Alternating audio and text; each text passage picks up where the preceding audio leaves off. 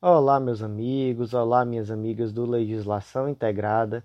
Aqui quem fala é o professor Bruno Valente e a nossa conversa hoje é sobre o informativo 1043 do STF. Eu agradeço muito a você que está nos ouvindo e já convido para seguir nosso canal, seja no Spotify, no Deezer ou em qualquer plataforma que você estiver nos ouvindo, e a ativar o sininho para você ficar sabendo de qualquer novo informativo em áudio que venha a ser divulgado. Também já faço o convite para você nos seguir nas redes sociais, em especial no Instagram, e para conhecer o nosso clube de membros, o Clube da Lei. Lembrando que todos os informativos em áudio são feitos com base na versão escrita e que esse informativo especificamente, o 1043, ele faz parte do informativo semanal número 72 do Clube da Lei, que é o informativo que serve para a atualização de todos os nossos materiais então vamos lá começar? O primeiro julgado do dia é a tese de repercussão geral, tema 1175. A tese ficou da seguinte forma: contraria o disposto na súmula vinculante 37 a extensão, pelo Poder Judiciário e com fundamento no princípio da isonomia, do percentual máximo previsto para adicional de compensação por disponibilidade militar previsto na Lei 135, desculpa, 13954 de 2019 a todos os integrantes das Forças Armadas. Em primeiro lugar, o que, que diz a súmula vinculante 37? Ela diz que não cabe ao Poder Judiciário, que não tem função legislativa, aumentar vencimentos de servidores sob o fundamento de isonomia, então, não pode o Poder Judiciário, de acordo com a súmula vinculante 37, aumentar o vencimento de um servidor ou de outro, alegando que aquela carreira especificamente tem atribuições semelhantes com a de outra. Então, por exemplo, eu não posso equiparar, através de uma decisão judicial, o vencimento de um defensor público com o de um juiz sob a alegativa de que aquelas duas funções são igualmente importantes. Não cabe ao Poder Judiciário fazer isso e é vedado ao Judiciário fazer isso. É isso que diz a súmula vinculante 37. E aí, nesse caso específico, o que, que acontece? O artigo 8 lá da Lei 13954 de 2019, ele previu uma espécie de parcela remuneratória mensal devida aos militares em virtude destes militares estarem disponíveis permanentemente em regime de dedicação exclusiva. Então, cada militar teria direito a receber essa parcela adicional, que é, a, que é o tal do adicional de compensação por disponibilidade militar. O que, que acontece? A lei, ou melhor, o decreto que regulamentou, ele trouxe percentuais diferentes desse adicional para cada patente. Então, o coronel ganharia 40%, por exemplo, o tenente-coronel 37%, até que chegava lá no soldado, digamos que o soldado só ganhava 15%. Esses 15% em cima do que ele já recebia de salário. E aí, o que, que se alegou? Se alegou que todo militar está igualmente disponível em regime de exclusividade. Então, feriria a isonomia que o coronel ganhasse um adicional de 40% sobre os seus vencimentos e o soldado, por exemplo, só ganhasse 19, 20%. Eu estou aqui chutando valores, chutando percentuais. E aí, o que que o, STJ, o que que o STF, desculpa, decidiu, inclusive em tese de repercussão geral, decidiu que não é possível, com base no princípio da isonomia, refazer essa decisão política, porque essa, essa decisão de atribuir a um ou a outra patente um determinado percentual é uma decisão eminentemente política e não cabe ao Poder Judiciário, que não tem função legislativa, com base no princípio da isonomia, tomar uma decisão política nesse sentido. O segundo julgado do dia foi inserido lá no final da seção 6, que trata sobre bancos de dados e cadastro de consumidores, lá no Código de Defesa do Consumidor, então ele ficou lá depois do artigo 45. O destaque do julgado ficou da seguinte forma: é inconstitucional lei estadual que vede a inscrição em cadastro de proteção ao crédito de usuário inadimplente dos serviços de abastecimento de água e de esgotamento sanitário. Qual foi o fundamento? O fundamento é de que não cabe aos Estados legislar sobre normas gerais de proteção ao consumidor ou de prestação ou concessão de serviço público. Essa competência está lá no artigo 1075, parágrafo único inciso 2 da Constituição Federal. O artigo 175 ele diz: incube ao poder público, na forma da lei, diretamente ou sob a forma de concessão ou permissão, sempre através de licitação, a prestação de serviços públicos. Parágrafo único. A lei disporá sobre, inciso 2, os direitos dos usuários. Ou seja, as normas gerais sobre os direitos de consumidores usuários de serviços públicos devem ser necessariamente editadas pela União, e não existe nenhuma legislação federal que proíba a inscrição em cadastro de inadimplentes daquele indivíduo consumidor que está inadimplente em relação ao seu serviço de água e esgoto. Então, se não existe essa legislação na esfera federal, a esfera estadual também não pode inovar nesse sentido. O terceiro julgado foi inserido lá no artigo 60, parágrafo 3 da Constituição Federal. O destaque do julgado ficou da seguinte forma: é inconstitucional norma da Constituição Estadual que preveja quórum diverso de três quintos dos membros do Poder Legislativo para aprovação de emendas constitucionais. Amigos, o artigo 60 da Constituição Federal regulamenta o quórum e o procedimento para a edição de emendas à Constituição. E aí, o que, que diz o artigo 60? Ele diz que a Constituição poderá ser emendada mediante proposta. E aí, quem é que pode propor? Inciso 1. Um terço no mínimo dos membros da Câmara dos Deputados ou do Senado Federal. Inciso 2. O presidente da República. E inciso 3 de mais da metade das assembleias legislativas das unidades da federação, manifestando-se cada uma pela maioria relativa de seus membros. Então, esses são os indivíduos que podem propor uma emenda à Constituição. Ou melhor, os indivíduos não, né? O indivíduo aqui é só o presidente.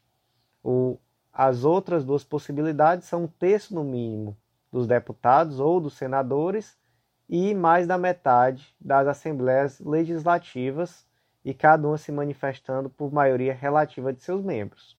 E aí, o parágrafo terceiro ele diz que a proposta será discutida e votada em cada casa do Congresso Nacional em dois turnos, considerando-se aprovada se tiver em ambos três quintos dos votos dos respectivos membros. E aí o que, que aconteceu? Uma Constituição Estadual ela trouxe um quórum diferente. Ela decidiu, por exemplo, que bastaria uma maioria absoluta dos deputados estaduais para uma emenda à Constituição Estadual. E aí essa questão chegou ao STF, foi a ADI 6453 de Roraima, e se decidiu que essa previsão é inconstitucional, porque essa norma é uma norma de reprodução obrigatória. Então, em nome do princípio da simetria, a Constituição Estadual não pode prever um quórum diverso daquele que está previsto na Constituição Federal. Então, a norma da Constituição Estadual trouxe um quórum diverso do quórum de 3 quintos para a aprovação de uma emenda, essa previsão é inconstitucional. E aqui só uma pequena correção, na verdade é a ADI 6453 do estado de Rondônia, não de Roraima, estado de Rondônia. O próximo julgado do dia ele foi inserido lá na Lei 9096 de 95, que é a Lei dos Partidos Políticos. Foi inserido especificamente lá no artigo 11A, parágrafo 3 inciso 3. E é um julgado bem importante, especialmente para quem atua na área de, de, de direito eleitoral, desculpem, e o destaque do julgado ficou da seguinte forma: fim de participarem das eleições As federações partidárias devem estar constituídas como pessoas jurídicas e obter o registro de seu estatuto perante o TSE no mesmo prazo aplicável aos partidos políticos. Em primeiro lugar, o que são essas federações partidárias? As federações partidárias são uma novidade da reforma eleitoral de 2021, que foi a Lei 14208, e ela está prevista lá no artigo 11A da Lei dos Partidos Políticos. E essas federações, elas têm o objetivo justamente de substituir as antigas coligações, que eram as uniões feitas entre os partidos para participar das eleições. As, os partidos se uniam ali naquela eleição específica e naquela eleição eles participavam juntos. E aí qual era o objetivo disso? Muitas vezes era um objetivo simplesmente ali eleitoral de momento. O objetivo era conseguir mais tempo de televisão, ou então um quociente eleitoral mais favorável. Muito por isso que nas últimas eleições já foi proibida a coligação nas eleições proporcionais, só foi possível nas eleições majoritárias. E aí a federação vem substituir esse modelo de coligações e com algumas mudanças. E agora nas federações, os partidos políticos que resolverem se unir, eles precisam obrigatoriamente permanecer como federação por no mínimo quatro anos. Com isso, se busca evitar aquelas coligações que eram simplesmente do momento da eleição e que passava a eleição já era. Então, agora, para se fazer uma federação, se espera que minimamente os partidos busquem outros partidos com alguma afinidade, alguma afinidade programática e não simplesmente um partido que vai ali dar um quociente eleitoral mais favorável, dar mais tempo de TV, porque esses dois partidos eles vão durante quatro anos atuar como se eles fossem um só partido. Veja só o que, que diz o artigo 11A. Ele diz que dois ou mais partidos políticos poderão reunir-se em federação, a qual, após sua constituição e respectivo registro perante o TSE, atuará como se fosse uma única agremiação partidária.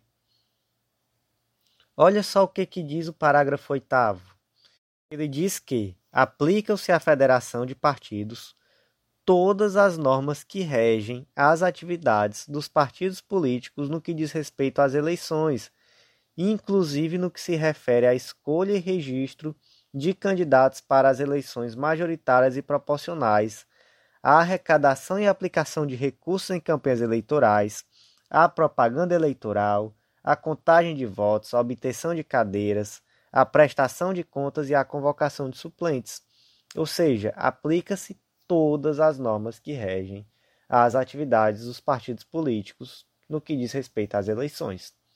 Ocorre que o artigo 11A, parágrafo 3 inciso 3, ele diz que a federação poderá ser constituída até a data final do período de realização para as convenções partidárias. E esse prazo, gente, é diferente do prazo que a lei prevê para os partidos políticos. Porque lá no artigo 4 da Lei 9504, ele diz que poderá participar das eleições o partido que, até seis meses antes do pleito, tenha registrado seu estatuto no TSE. Seja, para os partidos a regra é o registro seis meses antes do pleito, e para as federações a regra, segundo está lá no artigo 11A, parágrafo 3 inciso 3, é até a data de período, das, de, período de realização das convenções partidárias.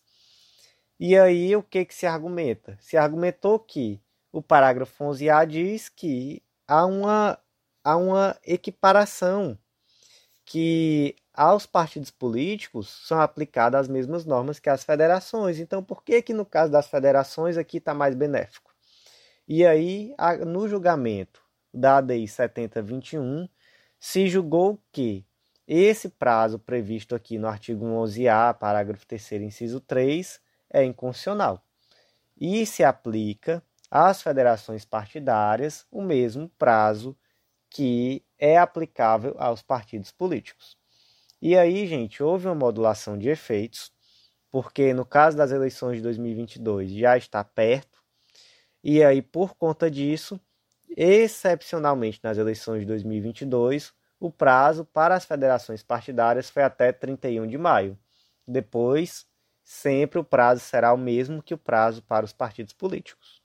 E aí, só um adendo que não poderia faltar, que é o de que essa decisão foi tomada em sede cautelar. Então, ainda teremos o julgamento definitivo sobre o tema, mas por enquanto é isso aqui que está valendo. O próximo julgado ele foi inserido lá no artigo 879, parágrafo 7 da CLT, e ele traz uma tese de repercussão geral, que é o tema 1191, onde ele modula os efeitos da decisão que foi tomada lá nas ADIs 5867, 6061 e nas ADCs 58 e 59. Nessas ADIs, o STF deu interpretação conforme a Constituição para afastar a aplicação da taxa referencial na correção monetária de débitos trabalhistas e dos depósitos recursais no âmbito da Justiça do Trabalho, porque o artigo 879, parágrafo 7 ele determina que a aplicação dos créditos decorrentes de condenação judicial será feita pela TR, divulgado pelo Banco Central.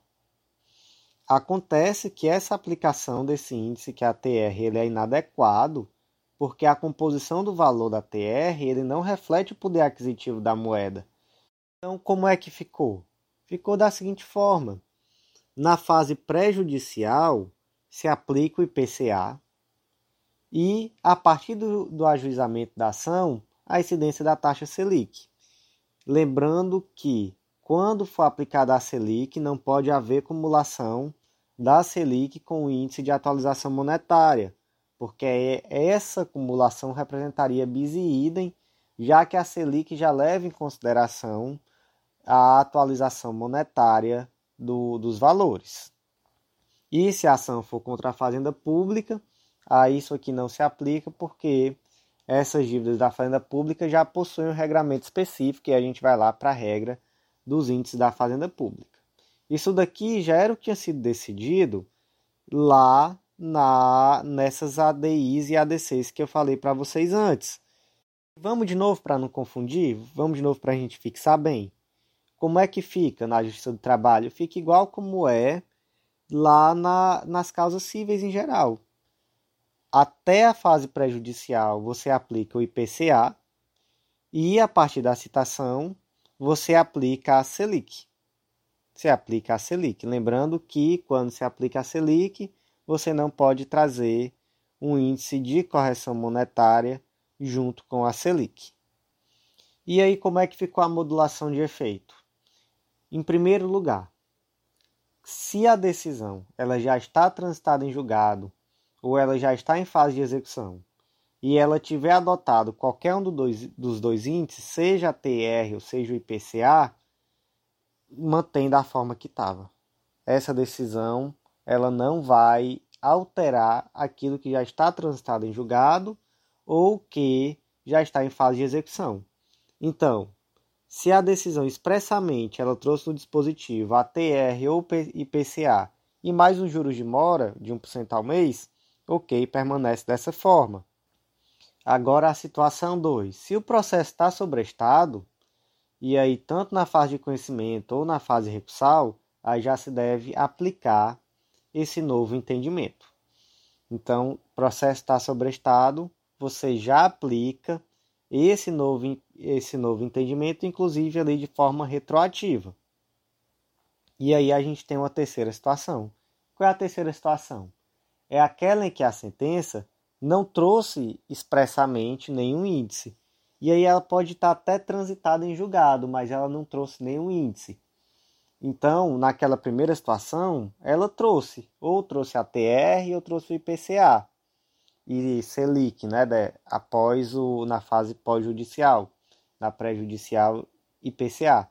Nessa segunda situação, a sentença ela foi omissa nesse ponto. Se a sentença foi omissa nesse ponto, ela não trouxe nenhum tipo de índice de correção monetária, se aplica o índice desse novo entendimento, que já não é novo, né? na verdade, do índice que foi determinado na, no julgamento das ADIs e ADCs lá no ano de 2020. Qual é esse índice? IPCA na fase pré-judicial e, a partir da citação, a Selic. Então, só para a gente fixar essa modulação de efeitos pela última vez, vamos lá agora de uma forma que fica bem simples. Se o processo já está transitado em julgado, já está em fase de execução, e ele trouxe um índice na sua sentença, mantém um índice que estava na sentença. Não trouxe nenhum índice, aplica os índices determinados pelas ADIs e ADCs que nós falamos já aqui várias vezes. E qual é a terceira situação? Se o processo está sobrestado, agora que o processo volta a correr, se aplica necessariamente os índices determinados nas ADIs e ADCs. E agora, gente, o julgado que talvez seja até o mais importante, pelo menos para efeito de prova, provavelmente é o mais importante, que foi o julgado inserido na Lei 7960, que é a lei da prisão temporária, e que foi inserido lá no artigo 1 da, da Lei 7960. Nesse julgado, o STF fixou as condições que são obrigatórias e cumulativas para a decretação da prisão temporária. E quais são esses requisitos? O STF decidiu que a decretação da prisão temporária somente é cabível quando for imprescindível para as investigações do inquérito. 2 houver fundadas razões de autoria ou participação do indiciado. 3.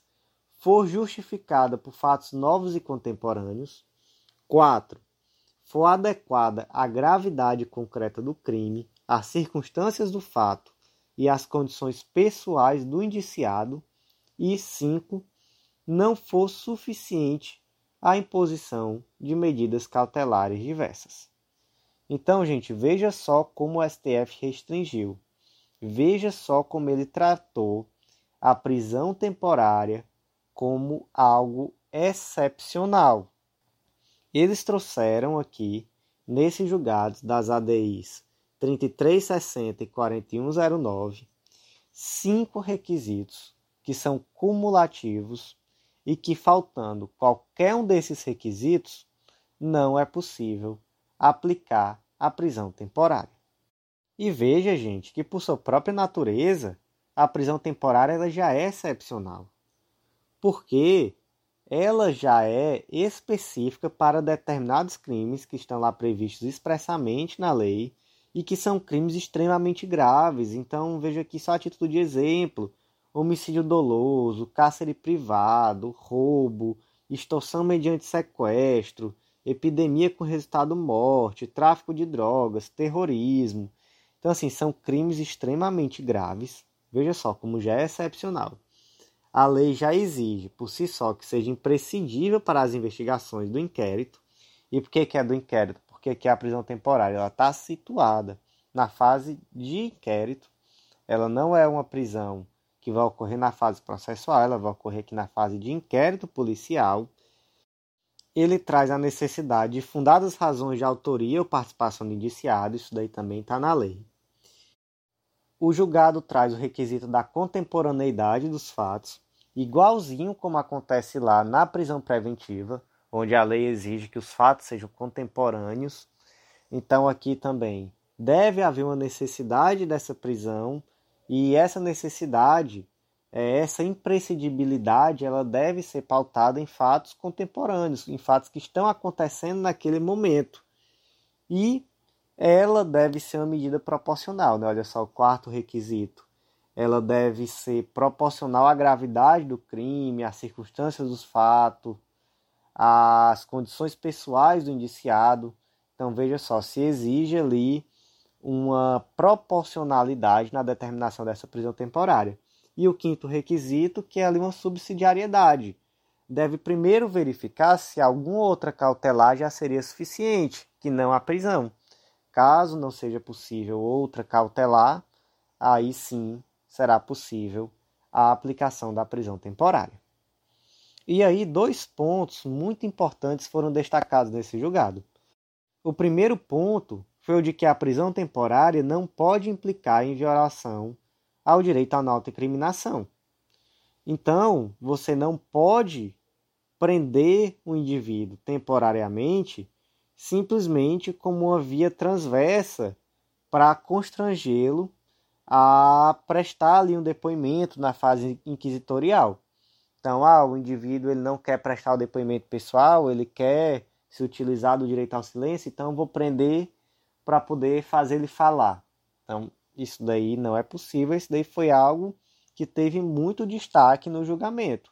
Segundo ponto, a prisão temporária não pode ser decretada pelo simples fato de o um indivíduo não ter residência fixa. Porque veja só, lá no, no artigo 1, inciso 2, ele diz que cabe a prisão temporária quando o indiciado não tiver residência fixa ou não fornecer elementos necessários ao esclarecimento da sua identidade. Mas veja bem, não é o simples fato do indivíduo não ter residência fixa que vai fazer com que ele possa sofrer uma prisão temporária. Não há uma relação de automaticidade aqui. Até porque, se tivesse, a gente estaria falando aqui de uma situação de direito penal do autor. Nós estaríamos aqui falando de uma hipótese de prisão que se revelaria de uma forma muito mais grave a indivíduos em situação de vulnerabilidade econômico-social. Porque o indivíduo está numa situação vulnerável, ele já não tem uma residência fixa, e aí por conta disso ele vai ser preso temporariamente, então não é algo automático. Não é tão simples assim, não tem residência fixa, prende. Então, esse é um ponto que ficou também que também teve bastante destaque no julgado. É, outros dois pontos. Primeiro ponto, lá no artigo 2 ele diz que a prisão temporária será decretada pelo juiz em face da representação da autoridade policial ou de requerimento do Ministério Público e terá prazo de cinco dias, renovável por igual período, em caso de extrema e comprovada necessidade. Veja só, ele diz que a prisão será decretada. E aí se procurava julgar inconstitucional esse será. Por quê? Porque não existe uma obrigatoriedade, né? Não é que ele, não é que esse será quer dizer que se vier o requerimento ele terá que ser preso. E aí o, o STF julgou que esse será não é inconstitucional, não é incompatível com o texto constitucional, mas que esse será ele não pode ser lido como uma relação de compulsoriedade. É um poderá ser, né? Houve o requerimento, havendo ali necessidade, ele será a prisão será decretada. Então, o artigo 2 esse essa palavra será não foi julgado inconstitucional, mas se faz essa leitura nesse sentido de que não há ali uma obrigatoriedade na prisão. Segundo ponto, que também foi decidido no julgado, o parágrafo 2 do artigo 2 ele diz que o despacho que decretar a prisão temporária deverá ser fundamentado e prolatado dentro do prazo de 24 horas, contado a partir do recebimento da representação do requerimento. E aí esse prazo de 24 horas ele também não foi declarado inconstitucional, também foi declarado que é um prazo constitucional e que esse prazo curto de 24 horas ele se justifica em virtude da urgência da análise do pedido, que visa exatamente a eficiência das investigações. Então, o prazo de 24 horas também não foi julgado inconstitucional. Então, meus amigos, por hoje foi isso.